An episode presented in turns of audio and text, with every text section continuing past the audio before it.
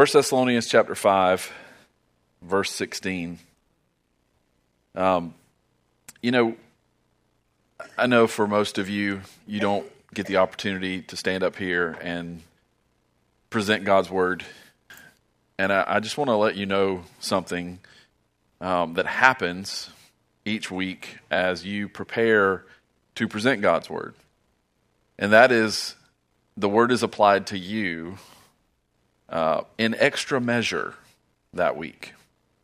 And this short little passage, I was challenged this week, and I feel like just about every single way I could be challenged to live out these three verses.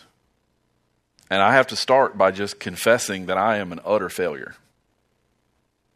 Like what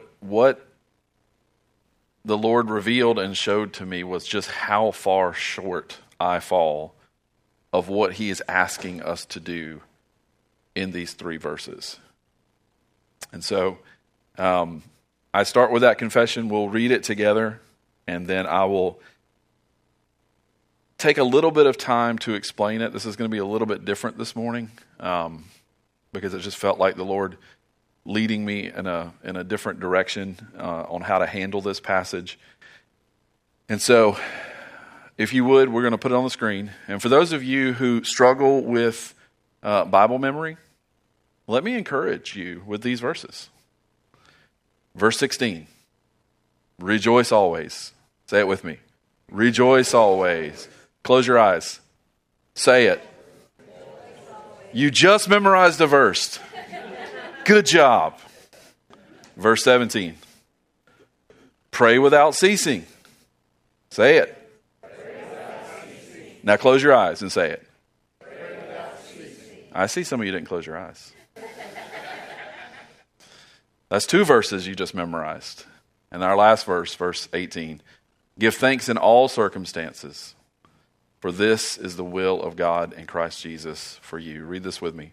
Give thanks in all circumstances, for this is the will of God in Christ Jesus for you. All right. Paul is leaving some final instructions for this church in Thessalonica. He's talked about their social obligations in verses 12 through 15 to one another. And now he's turning to habits that should characterize us as Christians. What should it look like for a Christian to live their life? If someone is looking from the outside in, what should people see? And he lists out these three things that we need to be doing. These are three marks, if you will, of a Christian just kind of laid out in verses 16, 17, and 18. We've got joy, prayer, and gratitude. Joy, prayer, and gratitude. And then he closes these three marks by saying at all times and in every situation. Now that doesn't just go for the last thing. That is an appendage to all three of these things. And so I'm going to take a few minutes and just kind of expound on these verses that honestly, in a lot of ways, I don't feel like they need to be expounded upon. Rejoice always. I think most people understand what that means. And so, again, this sermon is not going to be as in-depth as I sometimes go, and you'll understand why at the end. So verse 16, rejoice always. Much of the book of Philippians, written by Paul from prison, is a commentary on this single verse, rejoice always. If you look at the passage in Philippians 4, for instance, verses 4 through 7, he says, rejoice in the Lord always. Again, I will say rejoice. Let your reasonableness or your gentleness be known to everyone. The Lord is at hand. Do not be anxious about anything, but in everything by prayer and supplication with thanksgiving, let your requests be made known to God. And the peace of God, which surpasses all understanding, will guard your heart and your minds in Christ Jesus. Paul's saying, never forget your peace and your joy. And we need to remember this morning that our peace and our joy, it doesn't come from people. Our peace and our joy doesn't come from our circumstances. Our peace and our joy doesn't come from any other source but God and Him alone. And because of that, we can always rejoice because it is a constant, right? Reading the question and answer this morning, I'm thinking to myself, as I'm praying, getting ready to come out here, I'm thinking, man, this is why we need Jesus. Because He does take sin very seriously. And somebody has to pay the price. And we need Jesus in our lives to pay that price that we cannot pay. Do you believe this? Do you understand this morning, that the only source of our peace and joy is God? Or do you find yourself looking for it in other places? Not necessarily bad places, right? You could be looking for it in your relationship with your spouse. That's a good place to look for peace and joy. But at the end of the day, that's not the ultimate source of your peace and joy. Maybe some of you are looking at it from your kids. Some of you are over that because of your kids. The Lord has taught you that lesson the hard way, right? Some of you are looking for it from your job, from prestige and reputation and status. Whatever it is, those things will ultimately let you down. The only thing that will be lasting as you're chained to a wall in prison is God.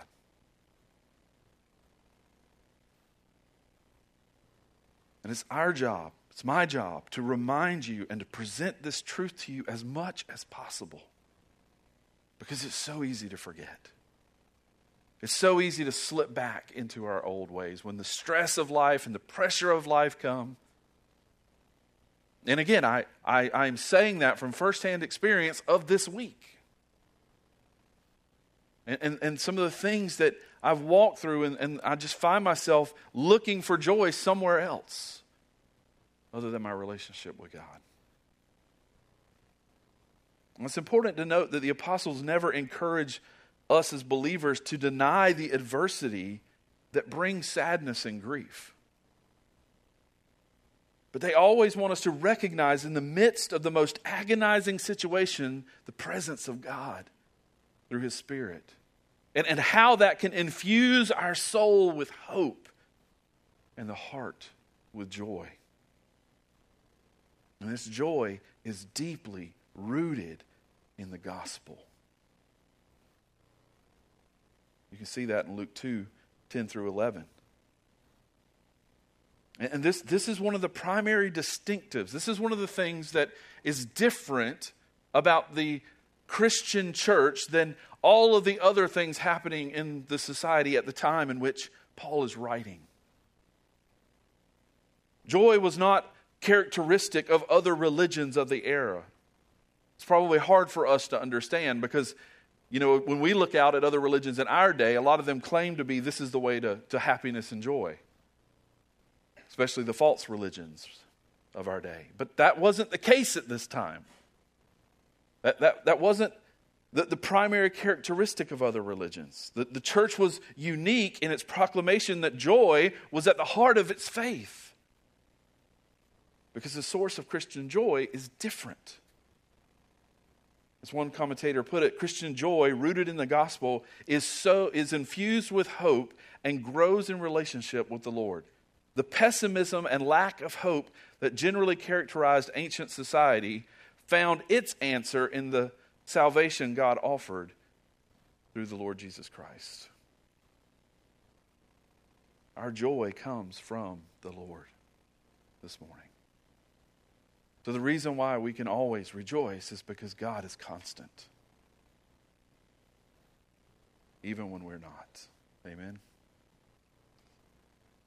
In another short verse, in verse 17, Paul says, "Pray without ceasing." And if you want a good example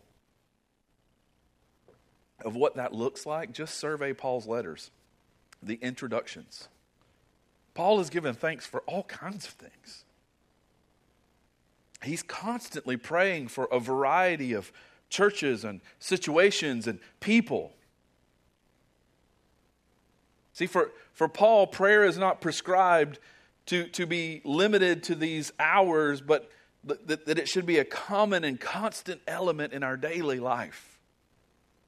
Right? It's not something we get up and do and say, oh, well, I prayed for 10 minutes this morning. I'm good now. I can just live my life, do what I want to do, because I'm going to pray again tomorrow for 10 minutes. Now, Paul is saying this is something that we do without ceasing. And unlike pagan prayers of the time, which sought to influence the gods to have a favorable outcome, right? They're trying to get something out of these gods. Christian prayer begins with confidence in a God who was their Father and whose desire was to do them good as their children. This familial relationship that we have as believers is not manipulation that was symbolized by so many of the prescribed offerings of pagan rites. Right? They were trying to get something out of the deity that they were trying to worship, right? If I do this and I do this, then he'll be kind to me and give me this. That's not what prayer is at all for us as believers. It's a daughter or a son going to a father and making his desires and requests known to him. And then trusting that the good Father will give us what we need when we need it. And be our provision. This is the foundation of Christian prayer. Then in verse 18, he says, give thanks in all circumstances. Giving thanks to God is an essential part of our relationship to Him. Giving thanks is a key element in Christian worship. And when I say Christian worship, let me be clear. I'm not talking about the thing that happens 20 minutes before this. I'm talking about your whole life is a life of worship. Here in verse 18, the focus is on daily thanksgiving of believers. Here the call is limited to thanksgiving in the midst of every situation, good or bad. We're to give thanks. Thanksgiving should characterize a Christian. Just as joy and prayer should be constant in our lives, so should thanksgiving. And Paul exhorts the believers to offer thanks to God in all circumstances. Not simply when things are going good, right? That's the easy time, you know? Thank you, Lord, for this new job. Thank you, Lord, for this new car. Thank you, Lord, for this new house. Thank you, Lord, for this new opportunity. Thank you, Lord, for this new relationship. Man, that's easy. It's much harder to say thank you, Lord, when you take the house away. Thank you, Lord, when you take the job away. Thank you, Lord, when you take that relationship away. Our life is to be characterized by thanksgiving. And this, just to be clear, is not the same as calling the church to give thanks for everything that comes their way as if they were Stoics who believed that fate brought them what they were destined to be in their lot. Again, this was a predominant theme of the time. And that philosophy embraced the notion that the universe was rational and moved according to good purposes. Therefore, whatever happened was precisely what was supposed to happen. The Stoic response was resignation to every situation that came their way. But the Christians were to approach life differently. As a Christian, we are trusting in a sovereign God who can turn any situation to our good, as Romans 8:28 reminds us, and who can make us more than victorious. No matter the hard times that come our way, no matter what bad circumstances come our way. That's a different way of looking at the world. One is just, well, this is que sera, sera. This is what it's going to be, right? The other is believing that we have a Father who wants something good for us, wanting something better for us. And we may not understand what that is the day we lose our job, but we're trusting and believing in a constant, good God who loves us and who desires for us good. And sometimes, if we're honest, when we really get honest, we desire a lot of things that aren't very good for us. And the Lord has to rip them away. And that is painful. To open up our eyes and to help us to see what we really need. And when we do, our response should be thanksgiving. We should be thankful for that. Not resignation. Well, life's going to be hard. You're going to suffer. That's just the way it's going to be. No, God, even in this suffering, God is doing something good for me. Do you see the difference between those two lines of thinking?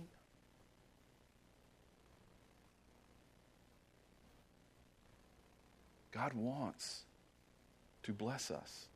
It just may not look like the blessing we think it's going to be.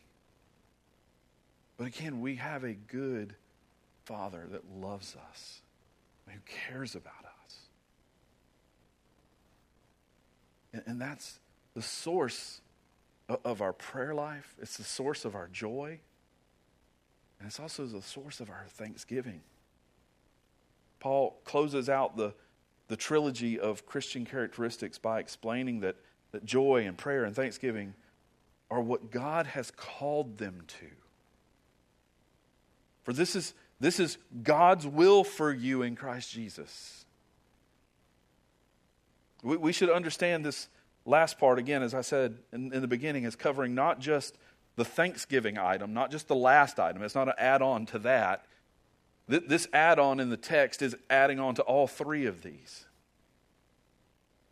God's call is expressed in His will. It is part of His gift to us. They are blessed by being drawn into the sphere of doing His will in Christ Jesus. The reason Paul is giving us this call for joy and prayer and thanksgiving is this is the highest and strongest imaginable call for the Christian, God's will in our life. And these aren't optional, guys. These aren't like optional secondary characteristics, maybe one day I'll get there kind of things.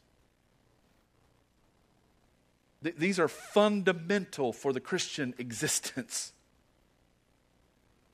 This is our baseline constant.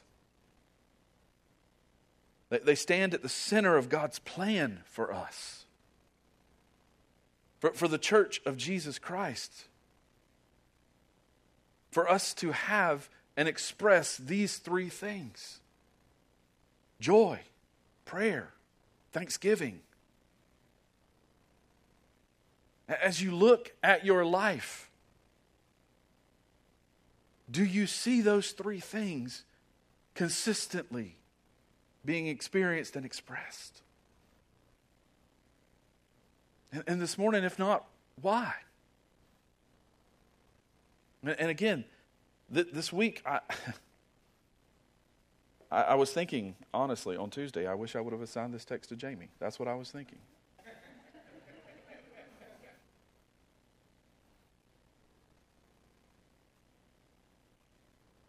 Because it was difficult, and it was hit after hit after hit after hit this week of things that I thought were taken care of, things that I thought were going to happen a certain way, going the complete opposite.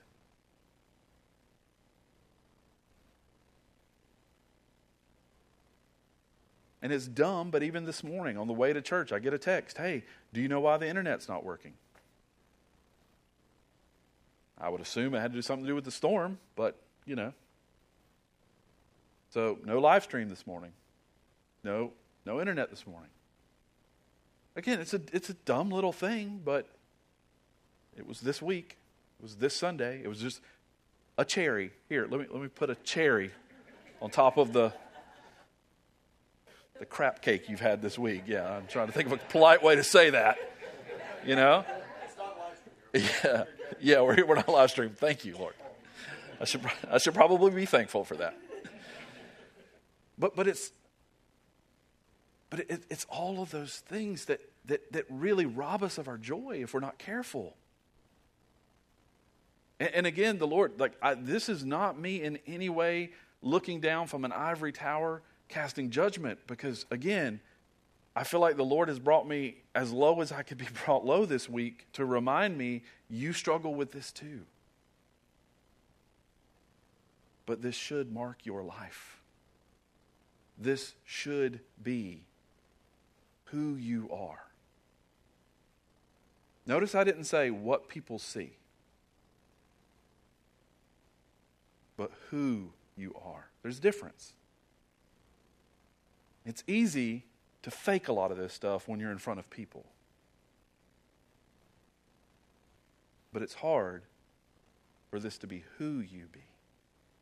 Boy, that was horrible English. Amen, Amber?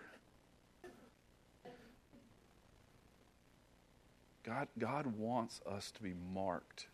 He wants our lives to be different. The looking will take care of itself. But the being, I think, is the biggest challenge that we have as Christians this morning. We're going to enter into our time with the Lord's Supper. And we're going to come and we're going to celebrate what God has done for us. And I want you to take some time and really just think about those three things. Joy, prayer, and thanksgiving. And maybe you're here this morning and you're struggling. Life is really bad. And I want to encourage you that God is constant. And I have no doubt that there are people in this room that are struggling with things 1,000,000 times worse than the dumb things I struggled with this week. But God is still constant. And He is still your Heavenly Father. And He still loves you. And so as you pray this morning, as you spend some time just searching your heart and confessing and repenting of your sin, I want to encourage you to then come and celebrate with us at the Lord's table. Celebrate that sin we talked about in that question is being paid by Him for you. Not just that sin you committed before you became a Christian, but the sin you committed this week, this morning, while I was preaching.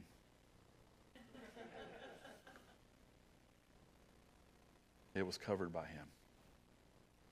And that should bring you so much joy this morning as you come and worship with us through the Lord's Supper. Let me pray. Father, we thank You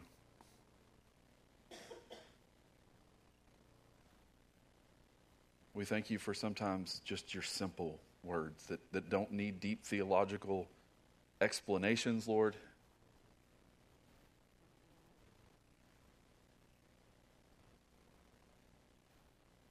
And Lord, sometimes those can cut us to the heart the most.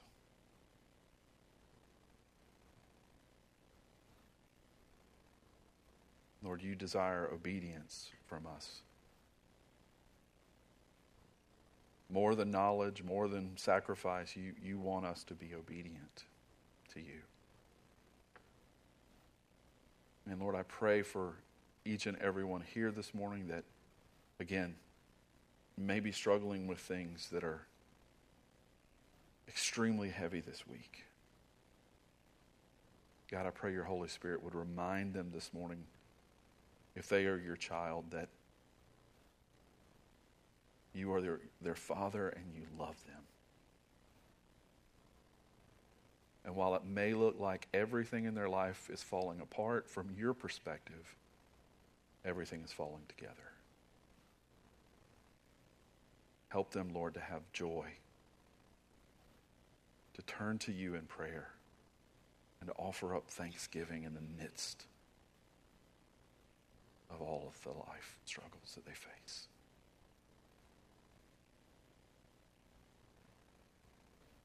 Lord, help us to confess and repent of the areas and the places in which we have placed our hope other than you. And then let us come to the table and celebrate the source of our hope, the shed blood of Jesus, represented by this cup and this wine, and the body of Jesus that was broken for us, represented by this bread. And as we take that bread and we dip it into the wine, we are remembering his sacrifice for us. And may it lead us to a heart of praise.